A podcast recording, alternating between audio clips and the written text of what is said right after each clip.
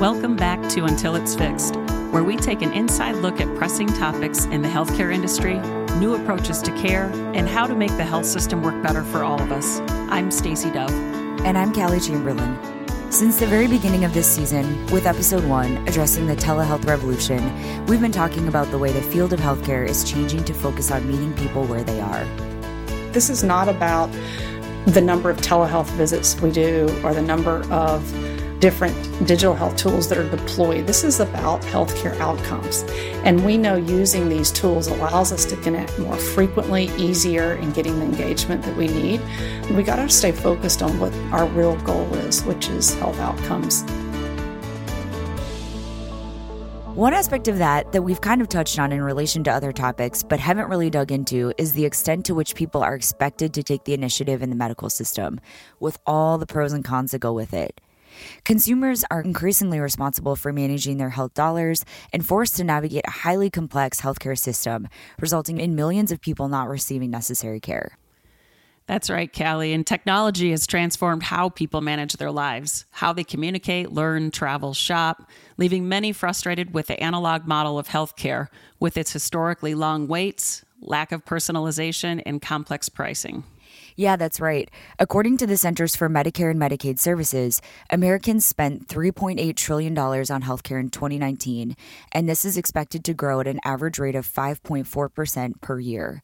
Rising costs have already caused nearly 44% of Americans to skip a doctor's visit when they were sick or injured, and nearly half to skip a medication or treatment. Yes, and a consumer focused approach may be a way to change those alarming numbers, and it may also revolutionize the way that care is delivered. To learn more, I had a conversation with Dr. Kate Wolin, who's had years of experience with engaging consumers, like you and me, in their healthcare.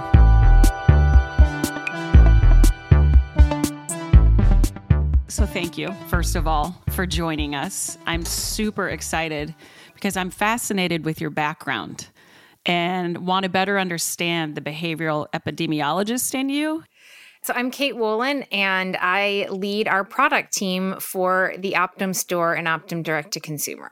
I went to grad school and trained at the intersection of epidemiology, biostats, and health psychology because I was really interested in using the data and analytics and rigorous research methods to understand the human behaviors that drive, in particular, my interest is in chronic disease prevention and management. So, my background was a lot in community health settings, in clinics, and in how we help patients navigate between home and care settings in that care journey for disease prevention and management. And so I was a, I still am a super nerd, but I was an academic medical school researcher and professor and focused on health behaviors and lifestyle behavior change for chronic disease prevention and management and studying what worked and how do we deliver health outcomes which of course aligns with all of our work today in my current role.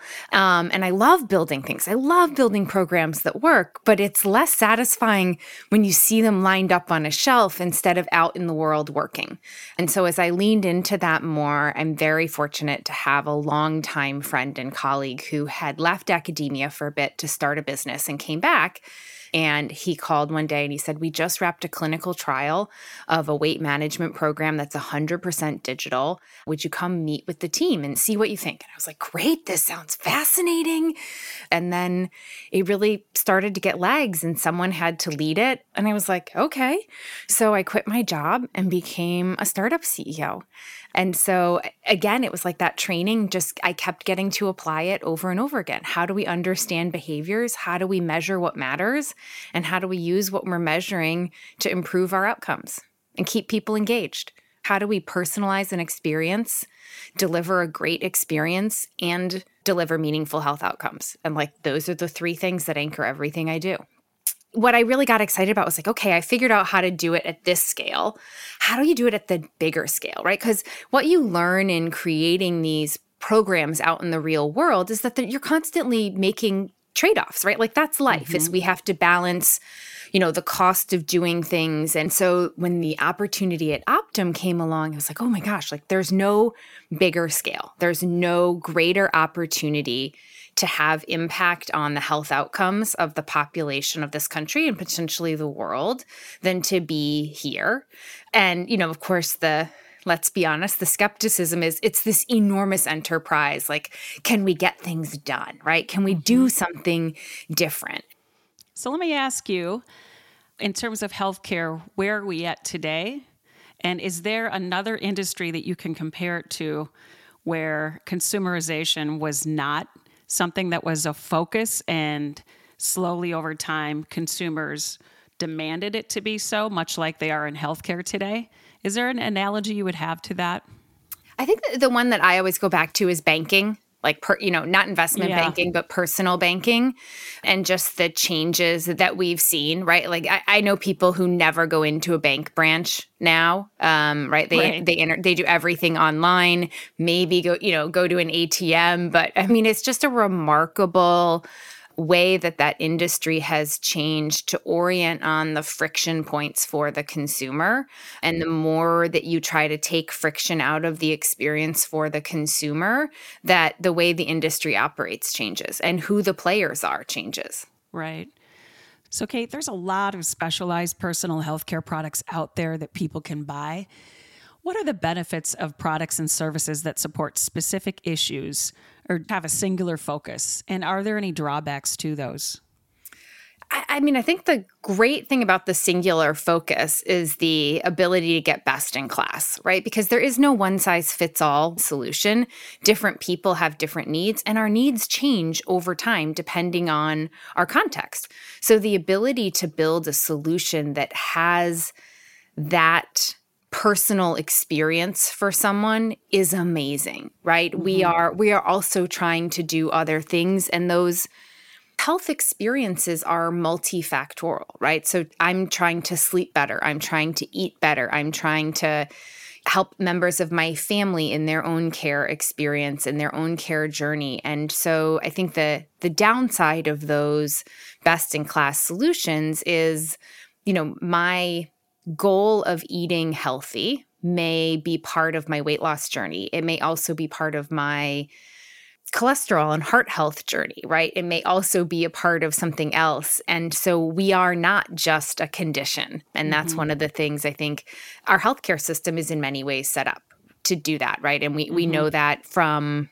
a lot of the work that's come out of the national academies and the Institute of Medicine around these transition and care challenges, right? So I complete chemotherapy and I've taken a cardiotoxic medication. Is it managed by my primary care physician? Is it managed by my oncologist? And things get kind of lost in those gaps. Mm-hmm. And when we think about orienting on the consumer, what the consumer wants to know is like, what am I supposed to eat?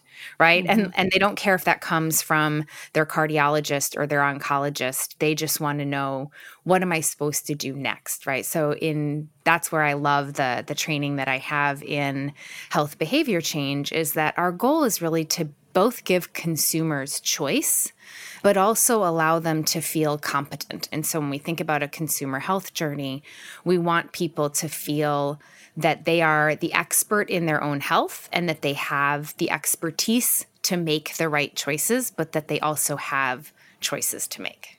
Right. And I think sometimes it's just today, I think it's very hard to navigate. Unless you have experience in healthcare, no one is trained to navigate the healthcare system. So Talk a little bit about the experience that you're having today with the Optum store and what that is and how that is serving consumers in a different way than we have actually ever before. So the store team has started with a core set of foundational capabilities that we know are important to the consumer and anchored on some of those same guiding principles we were just talking about. So, how do you deliver a personal experience? Um, we know healthcare has financial challenges as well. So, we anchor on affordability and we anchor on curated, right? Healthcare can feel overwhelming. So, we have over the counter things for your healthcare journey that started with HSA, FSA approved items and has grown and will grow beyond that in the coming days um, to, you know, have great products, but we don't have to have every product under the sun. Mm-hmm. We have pharmacy where our goal is really around affordability. So we have birth control, we have erectile dysfunction, we have hair loss, and we're leaning into some other conditions where we help people get access to those medications in a cost effective way. And then we have care solutions. So we partner with our amazing team at Optum Virtual Care to offer virtual care visits. And then we have a mental health offering, which includes both therapy therapy and medication access. So, those are what I think of as our building blocks and the foundations of the store. So, I'm just really excited by where we are today as these great foundations, but also all of the ways that you can think about leveraging those capabilities to deliver great care experiences going forward. So, how would our listeners access the Optum store? And do they have to be a member or? No, that is one of the other really exciting things about the store. Thank you for asking. Is you don't have to be an Optum member, you don't have to have insurance. And it's really easy. It's just store.optum.com, or you can uh, use your favorite search engine and search for the Optum store, and it'll get you there too. So, nice. it's easy to find. So, what are some of the wins for individuals that you see coming out of this sort of direct to consumer channel, if you will? I think a lot of the wins are around accessibility and affordability. So the store, I think, provides a way to increase access at an affordable price point. We know that there are folks out there who are underinsured, but we also know that there are people out there who are busy, right? So, uh, you know, it's sort of, you know, the ability to have my medication delivered to my door, the ability to know that I'm going on a trip and I'm going to need a COVID test kit to re enter the country, and I can get those on the Optum store. I mean, the the wins are big and small. I think you know mental health is another one. I mean, we hear over and over over the past couple years how many people are struggling, and they're struggling to find and afford mental health care. And so, I think one of the things that is really compelling about what we are able to do is to offer affordable mental health therapy and medication in a way that is very accessible. So that is, I was actually going to ask you about mental health and what that looks like on the Optum store. Our mental health solution. You can come and get therapy if therapy is what you're seeking. You can come and talk with a provider about medication, or you can combine the two and do the full mental health solution. So um, we know that there are different people who have different needs and they're at different places in their mental health journey. And so we've really wanted to meet people where they are and give them choice in how they access what they need. Mm-hmm. I think that through doing a lot of these podcasts and talking to quite a few people and just my own life experience, the emphasis on mental health has been very refreshing in the last like year and a half. It's like, oh, finally. And I think we're getting to a point where we're more open and just, you know, I would love your perspective too, given your research background on the tie and the strong connection. So tell us a little bit about that connection for our consumers. You know, the thing that's always fascinating to me about someone who's spent my entire career working in this area is that it's not new in the research, but it is getting a lot more attention. And of course, you know, the great thing about the research field is that it's always adding more and unpacking it more. So we absolutely know that people who are struggling with depression and anxiety, have more challenges in and they have worse health outcomes right? So it makes total sense when you think about it. You're less focused on taking your medication. You're less focused on engaging in those health behaviors. And when our chronic disease solutions when our medication adherence programs lean into the full need of the patient or consumer, we get better outcomes. So it's great that we're having that conversation. It's great that we're having that conversation and removing the stigma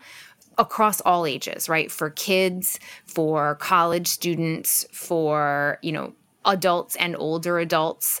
And I think the full spectrum of mental health, right? So people who may not have clinical depression, but they're lonely. I mean, the past few years have been hard, and we're navigating all kinds of challenges and uncertainty, and that the opportunity for us to build those resilience skills for ourselves and to help others is really, I love that that's part of the dialogue because those are the skills that actually are a part of a lot of behavior change programs in chronic conditions in you know helping people navigate is how do you help people manage stress? How do you help people manage you know learn time management skills? How do you navigate from a setback? You know those are foundations of every behavior change program I've ever worked on in my entire career. And when you're experiencing depression or anxiety it's just that much harder to do all of those things. So, right. I love that we are talking about mental health solutions, but to your point, which is equally important, is we're talking about how those things work together to drive mental and physical health outcomes. I just love how much of what we do now is really oriented on where is the consumer or where is the patient, right? And what do they need and how do we meet them where they are respect where they are and what their needs are and take them on that journey go on that journey together.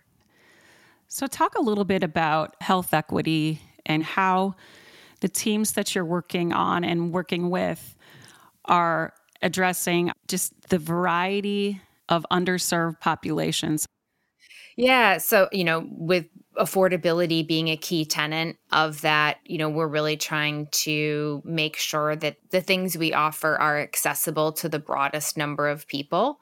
The price transparency is a big part of that, right? Helping people know what it's going to cost them, no gimmicks, no hidden fees, just straight transparency on the pricing from the get go, I think is really important for addressing that. And then making sure that we have, you know, when we think about who our providers are, that our providers are those who are sensitive to the diversity of consumers that we serve, because we serve all 331 million Americans at the Optum store. Uh, and then the other one that is a lot of our conversation these days uh, is the Optum commitment to maternal health equity. Mm. So we know that moms and babies are a lot of our customers at the store and how are we putting solutions together that meet their needs? So we sell breast pumps we sell solutions for moms and babies and so how are we supporting that in helping moms make great choices or dads? But you know we know that maternal health is a big uh, need in this country Mm-hmm. That's great. I'm glad you mentioned that. We actually have had a podcast on that, and my co-host Callie Chamberlain is actually a doula, and um, yes, and so she works uh, a lot of her time is spent on maternal health. So, what do you think would be the next major leap forward? The next leap forward is really our ability to personalize and stay engaged with people. So rather than, you know, here's your 3-month program for X, it's all right, like, you know, Stacy, you're not ready to quit smoking today even though I might think that's your biggest health risk, but you want to work on feeling stressed and anxious because of COVID, we're going to work on that. And it turns out that by helping you manage your stress and anxiety, you might be more ready to quit sure. smoking. And so yep. the more we stay connected with you and where you are, and the more we understand what you need and meet you there, the more ability we have to deliver better health outcomes. That is exactly, I think that is the magic. Mm-hmm. And the challenge is how do we scale that? As an entire right. healthcare ecosystem. Right. And part of scalability is not assuming that everyone needs that. And how right. do we match people's needs and wants? to our resources because our resources are limited. And so, you know, that's part of the personalization and curation is, mm-hmm. you know, I remember when I was leading my weight management startup, we had a, a, gentleman who was incredibly successful and, and he reached out and said, you know, I don't kumbaya. So this was awesome. Right. And if he had been if he had been offered like a group talk program, he would have been like, peace not out, not my yep. jam. Right. Yep. Um, but we were uh, we were digital only, like, you know, largely text message based program. And that worked great for him. But there are people who really want to have that one on one connection. Right. So let's talk a little bit about how consumers have adjusted and kind of really had more of a focus on taking charge of their health care and how you know how does it look different today and how did we get to where we are Oh, yeah. I mean, it's great that consumers are taking charge. You know, I think we've all had frustrating experiences with the healthcare system. And so I think what we're really seeing is that consumers want less friction, right? They want a better experience and they're much more willing to be in the driver's seat for that experience than they have been in the past, which is fantastic, um, right? We're putting more data in the hands of consumers. We're putting more opportunities to do things in front of the consumer, and that's great. And the challenge that comes with it is we can overwhelm consumers with choice. And so, what both providers, right, as an enabler of the consumer and the consumer themselves are struggling with is how do I choose among all of these choices? How do I know what is quality? That trust is such an important part of healthcare that makes healthcare really different from other consumer experiences. It is similar to banking in that regard. But how do I know that the thing I'm buying is what they claim it is? How do I know that it's going to work? It is the thing that I love about consumer healthcare and what makes it particularly challenging versus being in, you know, consumer packaged goods as an alternative is the person who uses the solution, the person who chooses the solution, and the person who pays, use, choose, dues is the phrase one of my mentors used. The person who uses it, the person who chooses it, and the person who pays the dues on it are often three different people that all have to align to get a great solution in front of a consumer. And that can be a good thing because it means there's a process for filtering out the junk, but it can also mean more friction gets introduced into the experience. And so, talk a little bit about some of the smaller startups, some of those companies who are building different products for healthcare and consumers compared to companies who are building from the inside and who know healthcare inside and out. The thing that we do really well at Optum is that we partner with those entrepreneurs sometimes, but we have a rigorous process of vetting those solutions before we partner with them. So I think that's the really cool thing about who we are as Optum is that we can build solutions ourselves, but we can also partner and bring those solutions to a much broader set of consumers than they could have reached on their own. And so the cool thing for me is we don't have to be either or at Optum. We're a yes and. And we, you know, we have knowledge about healthcare and knowledge about consumers that can enable some of those entrepreneurial teams to go further and faster. And they may have an agility and a nimbleness that we don't always have. And so, right. you know, I think the important part for us as Optum is that we use our size as an asset, right? How do we lean into our size and our scope to do better and take friction out um, while leaning into the things that those companies do really well because we all bring something great to the table. So, we're just going to do a little lightning round, some quick answers to get a little bit more personal about your background. My first question is around what drives your passion for what you do? Making a difference, having an impact. Who is someone who's inspired you or had the biggest impact on who you are today? Oh, um, I'm sure everyone says their mom. And while that's true, I'm going to choose a different answer, which is uh, my co founder at my first startup. I met when I was a grad student and he was in training as well and is just someone I uh, I turn to all the time to help navigate things and uh, I just I'm very very fortunate to still consider my former co-founder a friend and I'm very very grateful. Beyond what we've already discussed, did you have any aha moments or any further clarity during the pandemic?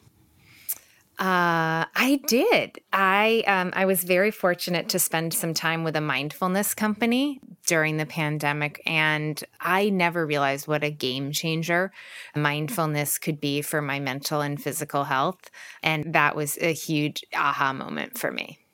All right, the last one. What is giving you hope right now? My kid my kid and my kids' friends and just their passion for making a difference in the world. Wonderful. Thank you so much, Kate, for all of your time.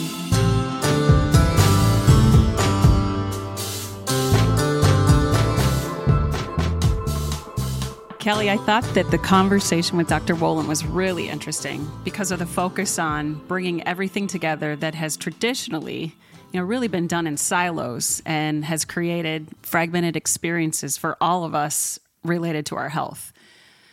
So, when it comes to one health need, using mental health as one example, there are so many touch points. So, you think about it, you've got the doctor, medication, self help, getting advice on the internet, and you know, how are you going to pay for it? Is it going to be with insurance, employer benefits, out of pocket, etc. So, this is just a new perspective of companies having less of a competitive mindset and more of a hey, let's partner. You know, we've got these brilliant startups inside and outside of healthcare, and a lot of those folks have a lot of consumerism experience. And then you've got the large companies in healthcare that have the scale, and to have those different entities partner to create a new and much improved ecosystem for our healthcare, more focused on all of us, is super exciting. I'll always go back to that, you know, focusing on meeting people where they are and fulfilling both their physical and mental health needs in a convenient and cost effective way. I think that's the ideal of what we're striving for. I completely agree. I really appreciated the point about giving people choice and also ensuring that they have the tools to make informed choices. That feels like a delicate balance that is really important for people so that they can make, you know, the best decisions for themselves putting each of us in the driver's seat of our own health in terms of managing it and making choices, but also having more convenient access for support and caring for our health when we need it. Indeed, it does. So please subscribe and tune in next time. Until then, thank you so much for listening. I'm Stacy Dove. And I'm Callie Chamberlain. And this is Until It's Fixed, a healthcare innovation podcast from Optum.